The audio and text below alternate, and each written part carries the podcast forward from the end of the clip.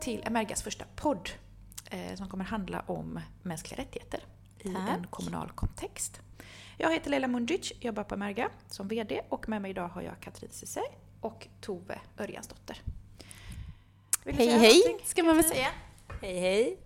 Nu har vi två mickar som vi delar på. Viktigt att berätta här, så vi ska se att det blir bra här. Mm. Katrin, vad Ja. gör du i Mölndals kommun? Jag jobbar som projektledare för FRAM, för arbete och mångfald i Mölndal, som är ett socialfondsprojekt som vi eh, driver i Mölndals stad.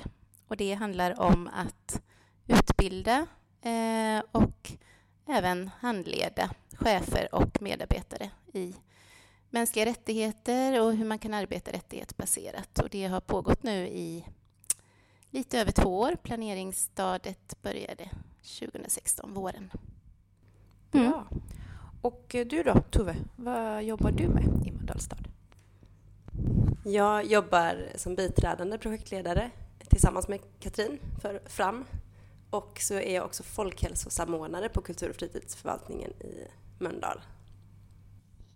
Jättebra. Och hur har då eh, Emerga samarbete sett ut med Mölndal? Det har ju varit väldigt nära samarbete och det har ju pågått sen ni eh, vann det här kontraktet. Vann, nu låter det som en stor vinst, men sen ni, Ja, vi upphandlade och er för utbildning och handledning. 2016 va? Ja. Ja.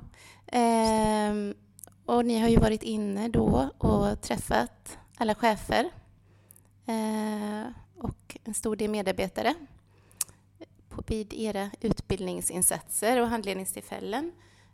Vad är drivkraften bakom att vilja arbeta med mänskliga rättigheter? Man brukar ibland prata om eldsjälar och folk som driver och som är engagerade och så vidare. Men vad är, vad är orsaken för er till att ni valde att jobba med de här frågorna? För mig började när jag var liten. Mina föräldrar var engagerade, både politiskt och ja, men politiskt. Vi gick i demonstrationståg, vi var flyktingguider i Kalmar.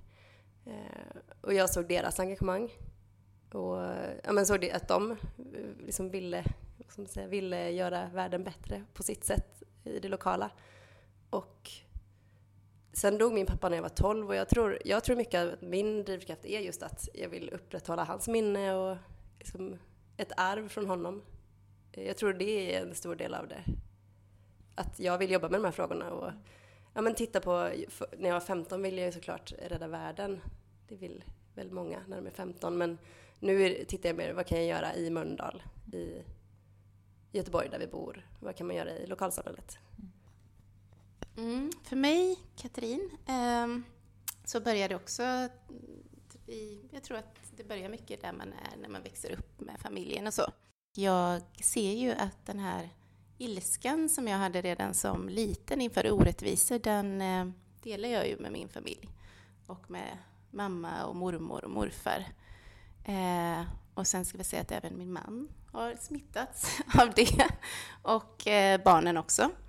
Eh, och sen när jag växte upp så mötte jag ju, det första jag mötte var ju feminismen som eh, jag ser som en stor rörelse för samhällsförändring. Eh, fick en väldigt bra skola på Kvinnofolkhögskolan. Med feminismen sen eh, så kom också kunskap om hur olika maktordningar samverkar med varandra. Och det ligger ju också väldigt nära mänskliga rättigheter. Eh, att det inte bara handlar om jämställdhet mellan män och kvinnor utan att det handlar om eh, normer i samhället, om funktionalitet, heterosexualitet, vithetsnorm.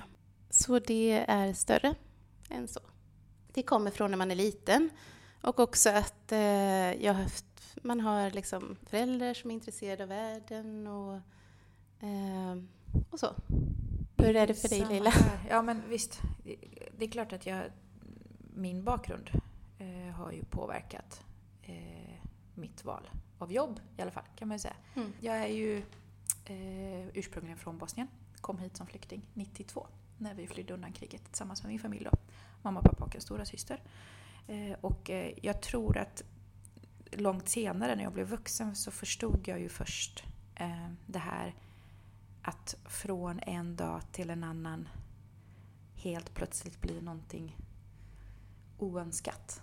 eh, och inte så mycket värt. Eh, och att man fick en stämpel på att man var någonting som man aldrig hade reflekterat över att man tidigare var. Och vilka jättestora konsekvenser eh, det kan få.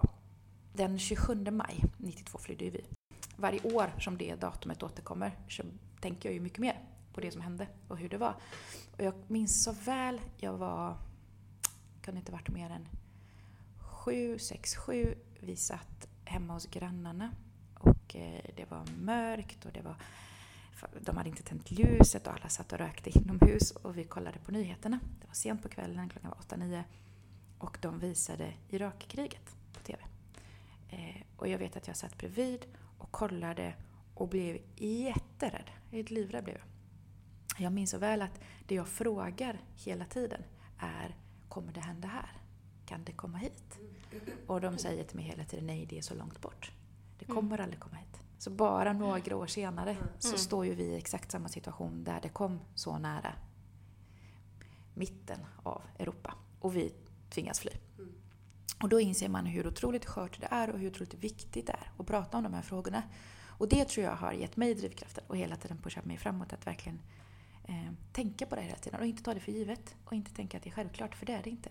Ja, jag tror att alla har någon sort, någonting med sig i, i bagaget som gör det här så otroligt viktigt att arbeta Absolut. med.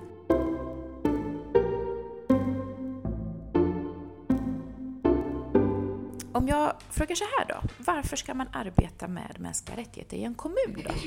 Verksamhetsutveckling ser jag det som eh, det är ju ett perspektiv att ta eh, varför vi kan jobba med mänskliga rättigheter. Att eh, vi i Mölndal och i nästan alla kommuner pratar vi om att vi ska vara till för alla. Eh, och vilka är då alla och vilka, vilka når vi med den verksamhet som vi har utformat så här långt? Eh, då kan ju mänskliga rättigheter användas för att se till att det verkligen når alla. Eh, så det är ju ett sätt att se på det. Sen är det ju en skyldighet vi har att eh, det är inte bara att göra verksamheten bättre utan vi har ju en skyldighet att göra verksamhet som också når alla. Och då är ju också mänskliga rättigheter ett, ett medel för att nå dit. Att uppnå, eh, eller vad ska man säga, att göra det vi är skyldiga att göra. Ja, precis. Ehm, och det kan ju, drivkraften kan ju vara det att utveckla verksamheten eh, utifrån en mer rättvis fördelning av av medlen helt enkelt.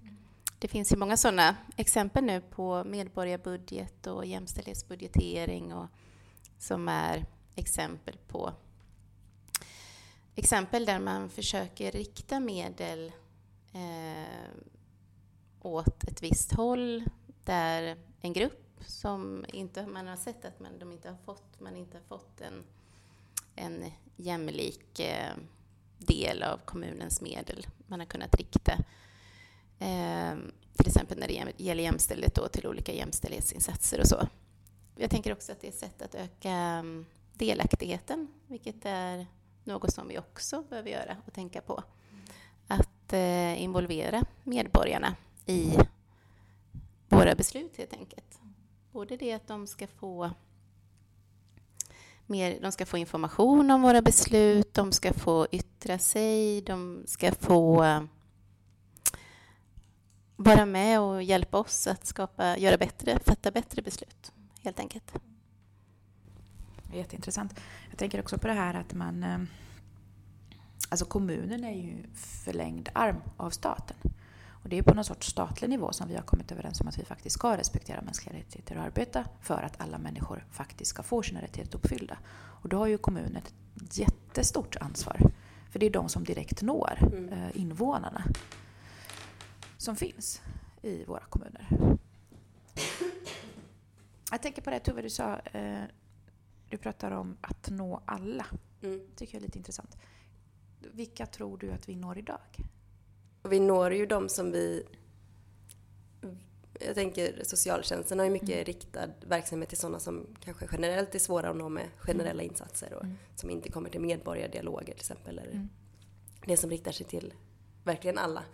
Eh, och där har vi ju verksamheter som riktar sig till de personerna men även där når vi ju inte alla mm. i den målgruppen. Mm. Eh, så vi når väl de vi... Eh, I riktade insatser når vi de vi tänker har, har för, liksom har direkt eh, ja, tänker att vi ska nå. Men det finns ju också många som vi glömmer bort där. Mm. Vi når de som är den självklara, uppenbara mm. målgruppen. Mm. Men så gömmer det sig ofta människor i en målgrupp som vi då inte når. Absolut. Eh, vi har ju många gånger när vi har varit ute och arbetat i olika kommuner och stöttat upp arbetet fått frågan vad spelar det då för roll? Att jobba med mänskliga rättigheter kontra att jobba med jämställdhetsfrågor eller hbtq-frågor eller funktionsnedsättningsfrågor och barnperspektiv och så vidare. Eh, vad tänker ni kring det? Att man liksom fortfarande, man pratar om det här med perspektivträngsel och att man pratar om olika begrepp. Och det finns um, det finns en rädsla ibland också, en oro att man kommer tappa bort vissa perspektiv, som till exempel jämställdhetsperspektivet, om vi istället börjar prata i termer av mänskliga rättigheter. Hur ser ni på det? Hur ser ni på den kopplingen och, och den oro och den rädslan som finns? Ja, alltså jag tänker egentligen så är det ju ingen skillnad. Om vi jobbar med jämställdhet, om vi jobbar med hbtq-frågor, eh, så arbetar vi ju med mänskliga rättigheter. Så att, eh... Jag känner den oron. Mm. Eh, alltså, att sätta paraply, paraplyet mänskliga rättigheter gör ju att vi kan jobba med alla frågor som vi, alltså inom mänskliga rättigheter, eh, ja, inom mänskliga rättigheter. Men eh, där märker vi att vi, vi har ju jobbat, vi har inte jobbat så mycket med jämställdhet till exempel eh, i Fram hittills. Det har inte varit så mycket fokus på det. Eh, ett perspektiv som kanske då att, liksom glömts bort lite grann. Eh, men medan andra perspektiv som vi tidigare inte har jobbat så mycket med har lyfts. Så att, det. Eh, och det tycker jag också, vi håller just nu på och tittar på ehm, styrdokument mm. Eh, i en satsning med ett SKL-nätverk. Och då tittar vi på styrdokument, verksamhetsplaner kollar vi på. Mm. Och hur vi följer upp till exempel olika, ja, inom en förvaltning då. Just det. Och där hade jag, gjorde jag en analys tillsammans med en verksamhetsutvecklare på den förvaltningen och då pratade vi mycket om det här, liksom, ska vi, men här borde vi följa upp på kön. Mm. Här borde vi också följa upp på eh, etnicitet, vi borde mm. följa upp på massa mm. olika parametrar men, men eh, ja, hur blir då det dokumentet och hur, alltså det, det, det, kan vara svårt att argumentera för att följa upp alla de här, eh, alla de här eh, parametrarna. Jag tror att just när det gäller kön där och jämställdhet så tror vi att vi har kommit mycket längre än vi har gjort. Jag tror att det kan vara det som är en anledning också till att man, det finns en oro att just jämställdhetsfrågorna kan glömmas bort när man pratar om tillgänglighet och, och den, de typerna av frågor. Eh, för man, på något sätt så antar man att man redan är där, att man redan följer upp på kön.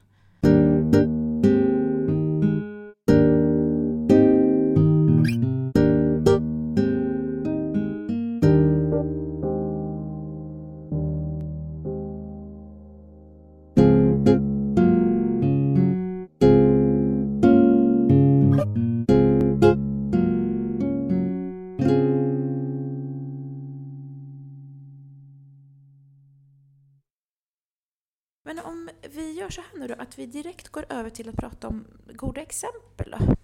Eh, vad skulle ni vilja lyfta fram då? Vad är ett så att säga, lyckat eh, arbetssätt att integrera mänskliga rättigheter i en verksamhet och att så att säga det vi brukar prata om jobba rättighetsbaserat? Vad betyder det?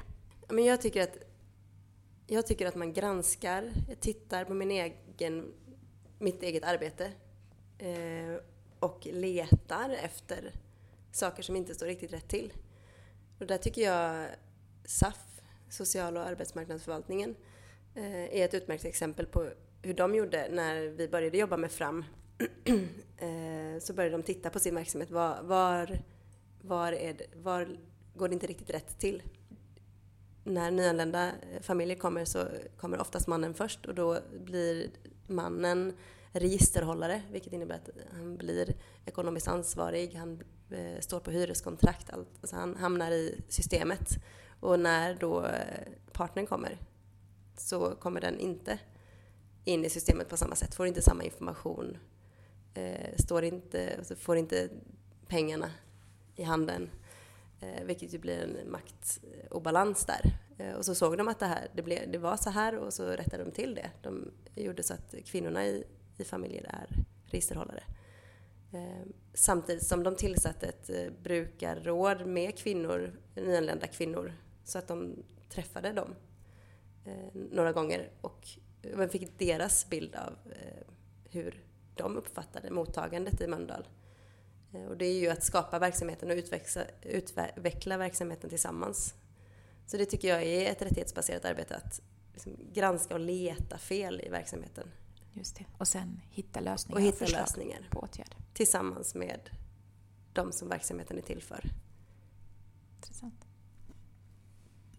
Mm, absolut. Eh, när det gäller tillgänglighet eh, så har ju eh, aktiviteten en idrottsanläggning i Mölndal eh, testat sin tillgänglighet. Eh, och då gäller det framför allt tror jag, den fysiska, själva lokalen helt enkelt.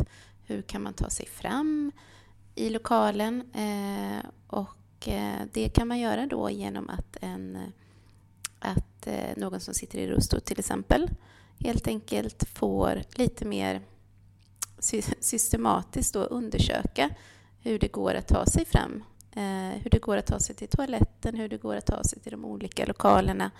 Eh, och detta kan man göra med olika funktionsvariationer. Testa hur går det att komma in om man inte ser? Hur är det att vara i den här lokalen och ha nedsatt hörsel? Ehm, så att testa, tillgäng testa sina anläggningar helt enkelt. Och att inte då själv gå runt och försöka lista ut hur det kan vara utan att låta någon som, eh, som inte ser eller som, som sitter i rullstol till exempel eh, testa anläggningen. Tove? Jag har också ett till exempel som jag tycker är ett eh, bra exempel på rättighetsbaserat arbete och det är i Mölndal så bygger vi om väldigt mycket. Det har varit jättemycket eh, avspärrningar, vi bygger mycket hus och det har varit svårt att ta sig fram, tycker jag, i Mölndal. Det är svårt att ta sig fram. Det är svårt att ta sig fram. Jag vill, ja, en dag går det att gå en väg och en annan dag så är den avspärrad. Mm. Eh, vilket ju skapar problem för mig. Mm. Jag får ta omvägar. För mig. Och för alla i Mölndal. Eh, men det är okej, vi kan ju se, ja, vi ser ju lite på långt håll att här var det avspärrat och här var det inte så tillgängligt. Så kan vi avvika och ta en annan väg. Men det skapar ju större problem för de som bor i området och som Absolut. kanske då till exempel inte ser. Mm. Så där har de som eh, ansvarar för ombyggnationerna eh, utifrån och fram då när de, när vi, de vad säga, kom fram när de eh, fick uppdrag att göra en insats utifrån mänskliga rättigheter mm. så valde de att eh, utveckla sin information så att de informerar kontinuerligt eh, de personerna som har behov av lite ytterligare information då. Eh, som bor i området. Aha, genom ett telefonsamtal. Aha, okej, okay, så det är direkta insatser. Mm. Det är någon som ansvarar för att ringa upp mm. och berätta. Intressant. Och det är ju, men, det är ju också så här, nu, nu har vi en insats här, nu ska vi bygga om staden. Mm. Vilka kan påverkas av det? Mm. Tänka lite kring det, göra en Precis. målgruppsanalys. Precis. Och inte bara tänka alla då. Alla kommer på ja. det svårt nu. Ja, utan precis. då finns det ju de som vi behöver hjälpa ännu mer för att de ska kunna överhuvudtaget gå ut under en sån här period mm. av ombyggnation. Precis, och det tycker jag är också ett bra exempel på en enkel insats Absolut. som gör väldigt stor skillnad för mm. några som får det extra mm. jobbigt under en mm. ombyggnadsperiod. Här kör du något intressant. Jag ska bara spinna lite vidare på det. Du pratar om enkel insats. Det är också någonting som vi har funderat mycket på Va, hur stora eller små insatser måste man göra? Hur stora eller små aktiviteter måste man göra? Ibland så hävdas det att mänskliga rättigheter kan man jobba med om det finns ett tydligt eh, beslut i budgeten, om våra politiker prioriterar frågan, ehm, om våra chefer prioriterar frågan och så vidare. Och så vidare. Vad tror ni finns det här individansvaret? Att istället ställa sig den här frågan, vad kan jag själv göra? Vad är det lilla man skulle kunna göra eh, varje dag, varje vecka som faktiskt gör en skillnad i, det långa loppet? Mm. Och det är väl, tänker jag, som Tove sa tidigare, just det här att granska Mm. det man själv jobbar med och hur man jobbar och vilka metoder man använder. Mm. Det kan ju alla göra. Och då kommer man ju upptäcka saker eh, som man säkert också har möjlighet att skruva på Mm. och genomföra vissa förändringar. Jag har vid mitt skrivbord mänskliga rättigheter-principerna. Ah, bra. Vilket gör att jag då och då, när jag cyklar till jobbet, så här, tänker vad... Vem är det? Vem ska jag jobba för idag? Vem jobbar jag inte för idag? Vem, vilka, vilka kommer jag inte nå? Eller vilka missgynnas eller vilka gynnas av, av det som jag ska göra idag? Och just att ha det... Jag tycker det funkar väldigt bra att ha det, ha det till höger av mig på skrivbordet. Eh, för det gör att det aktualiseras. Och jag tänker att nu har jag jobbat mig fram eh, i snart två, ett och ett halvt år. Mm. Vilket ju påverkar att jag tänker på de här frågorna rätt mycket. Mm.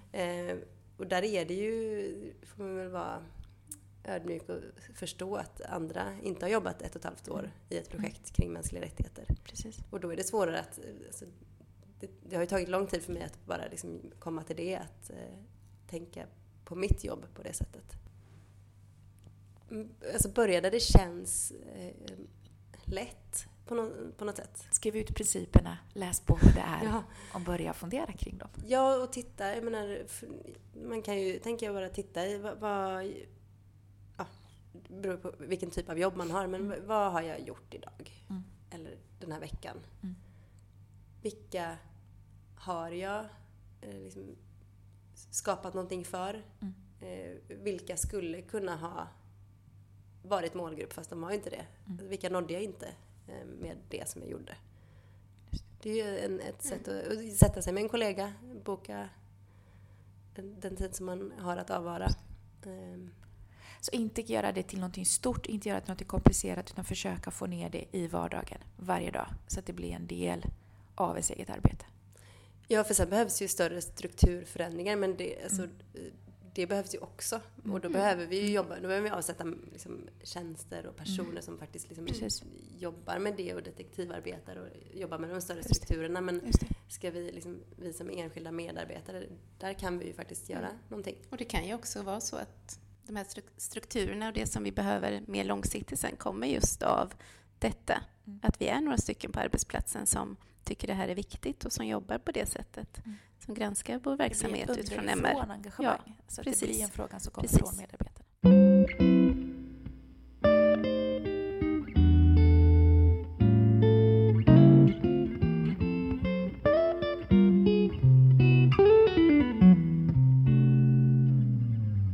Eh, Du Leila brukar prata när du har träffat våra nyckelpersoner, de, de medarbetare som har varit i projektet, så brukar du lyfta det här att men ni är, titta er runt i rummet, ni Mm. är, Mm. här inne sitter 90 Mm. personer Mm. eh, som har tagit del av den här utbildningen, som har lite mer kunskap, som har ett intresse och att, att ta hjälp av det och just Precis. det kan alla göra tänker jag. I, men alla har någon kollega eller någon på någon annan avdelning eller enhet som man kan kanske äta lunch med eller fika eller eh, boka ett möte med eh, beroende på hur man jobbar. Och, och prata om de här frågorna med. Och hur, hur ser du på eh, det här? Alltså man kan bolla idéer och, Mm. och alla har ju någon som man kan få lite driv, Mm. alltså få lite glöd av och få lite stöttning och pepp av, tänker jag. Absolut. Och vi, jag brukar ibland tänka att om vi hade kunnat stärka människor i att förstå vilken förmåga var och en har att faktiskt kunna påverka och förändra så hade ju kanske, om inte världen så kommunerna sett lite Mm. annorlunda ut. Ja. Och det kommunala arbetet. I all egentligen verksamhetsutveckling och i all eh, så måste man ju vara beredd på lite motstånd. Mm. Och Särskilt när man jobbar med de här frågorna. Mm. Men att inte låta det hindra en. Jätteintressant, för det- det för oss in direkt på vår eh, sista eh, fråga som vi tänkte lyfta här idag. Och det är just det här att vad ser ni att det finns för utmaningar i att arbeta med mänskliga rättigheter? Eh, vad, vad tror ni man kommer att mötas av? En spontan grej är att eh, det är kul att se eh, på människor, enheter, förvaltningar som inte har jobbat så mycket med frågan. Som plötsligt inser, jaha, vi jobbar också med mänskliga rättigheter. Vi, kan, liksom, vi har också med den här frågan att göra. Just Det tycker jag är... Eh, det är inte en utmaning utan det är ju väldigt kul. Mm, kul. Utmaningen blir ju då de här som eh, tycker att vi jobbar redan med de här frågorna Ja. och nå fram eh, till dem. Hur kan man göra det? Hur gör man det? För det, det kommer ju väldigt ofta att vi på något sätt verkar vi tro att vi är immuna mot det här att vi kan göra fel. Och att vi på något sätt skulle faktiskt eh, medvetet eller omedvetet kränka mänskliga rättigheter. Det blir ju jättestort och det tänker man sker någon annanstans men inte här. Jag har liksom väldigt så stark förmåga att skjuta det här ifrån sig har ju vi märkt många gånger. Hur kan man bemöta det? Vad, vad tänker ni kring det? Ja. Alltså bemötandet tänker jag blir att vi kan ju alla bli bättre. Mm. Ni gör ju säkert ett jättebra jobb men Mm, mm. vi kan ju alla bli bättre. Ehm,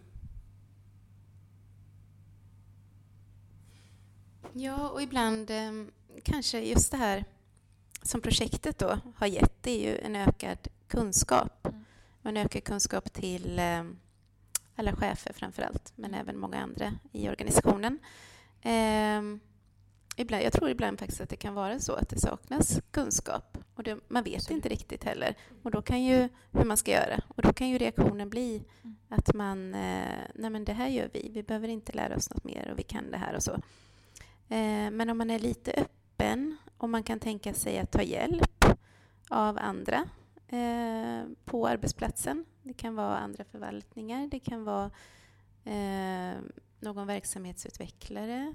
Man kan ta in en utbildning, en föreläsare.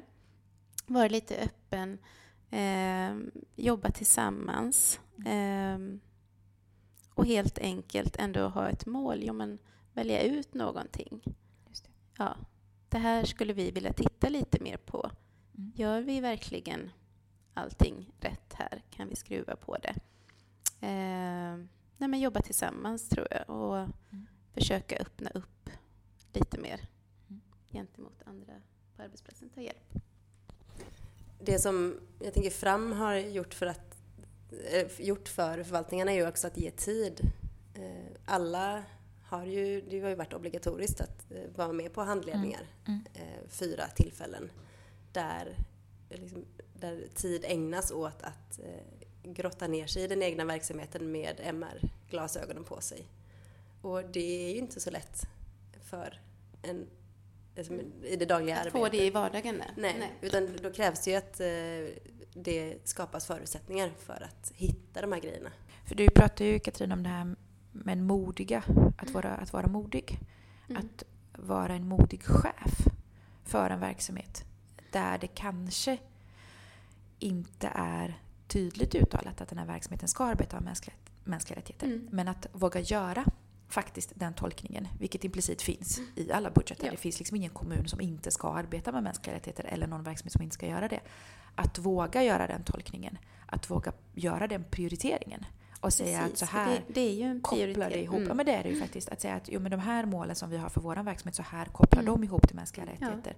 Och att då aktivt ställa sig någonstans i, i framkant av det här och säga att nu ska Mm. vi driva de här frågorna. Ja. Vi vet inte kanske riktigt hur eller vad vi vill komma med det, men det är en prioriterad fråga och det ska finnas med Mm. hela tiden. Och att vi har mandat att jobba med Absolut. de frågorna. I, Och att också kommunicera arbete. det till sina medarbetare. Att vara tydlig och säga att nu ska vi göra det här. Vilket också innebär att vi kommer upptäcka en massa saker Mm. som vi kanske borde göra på ett annat sätt. Och då är det det vi ska rätta till. Eh, en annan utmaning som jag tycker att jag stöter på både liksom i Fram och folkhälsoarbetet är det här med samverkan. Mm. Eh, mycket kan man ändra, eh, som vi pratar om, i den egna, det Mm. egna lilla på mitt, liksom, i mitt arbete. Men många saker kräver också samverkan. Och så har vi Mm. förvaltningar eh, och då ska en förvaltning gå in i en annan förvaltnings, på en annan förvaltningsarena och göra en insats som kanske påverkar, alltså som utvecklar verksamheten och gör den bättre och mer kva- kvalitativ. Men det kostar pengar för den förvaltning som då går in i någon annans förvaltningsarena. Arena. Och det är ju, där har vi ju stora utmaningar med att hitta, Mm. alltså, jobba tillsammans. Mm. som vi behöver göra i både folkhälsoarbete och Absolut. i utvecklingen av mänskliga rättigheter. Och där har vi ett helt annat poddavsnitt som kan handla om hur organiserar man en verksamhet utifrån individerna och inte utifrån medarbetarna och själva organisationen. Mm, jätteutmaning. Mm, absolut. Jätteutmaning. absolut. Det poddavsnittet kommer jag höra, lyssna på Ja, med eller glädje. Hur? Ja, eller hur? Gör vi det. Tack Tack. Katrin. Tack Tove. Tack. Tack. Det var roligt. Jättekul.